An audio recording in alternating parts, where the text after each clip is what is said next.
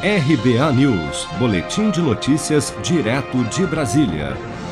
Em conversa com apoiadores na última quarta-feira, o presidente Bolsonaro afirmou que pretende ampliar de R$ 192 para 250 reais o valor médio pago a beneficiários do Bolsa Família a partir de agosto ou setembro deste ano. Vamos ouvir. Só de auxílio emergencial no passado nós gastamos mais do que 10 anos de Bolsa Família. Uhum. Então o PT que fala tanto em Bolsa Família, hoje a média é 192 reais.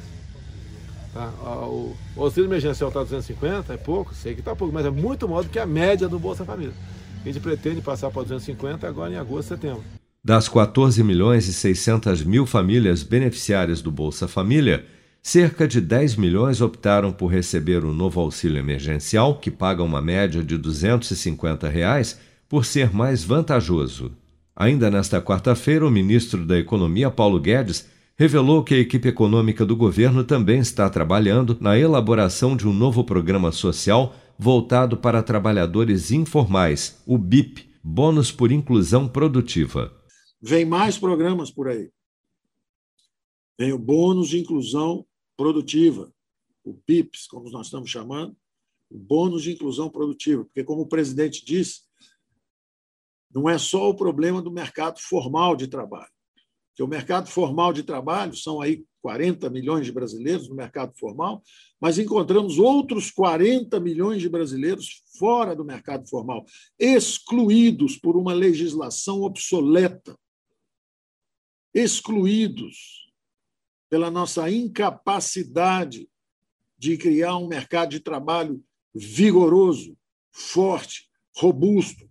Hoje o salário é muito para quem paga, para quem dá o emprego, e é pouco para quem recebe porque tem uma cunha fiscal muito grande, que quase duplica o custo do trabalho.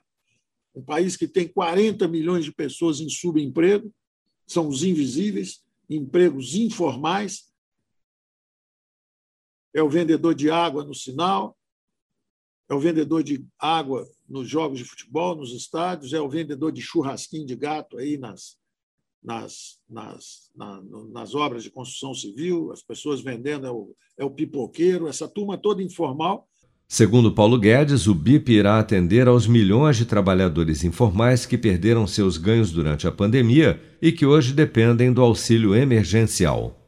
Você está preparado para imprevistos? Em momentos de incerteza como o que estamos passando, contar com uma reserva financeira faz toda a diferença. Se puder, comece aos pouquinhos a fazer uma poupança. Você ganha tranquilidade, segurança e cuida do seu futuro. Procure a agência do Sicredi mais próxima de você e saiba mais. Sicredi, gente que coopera cresce.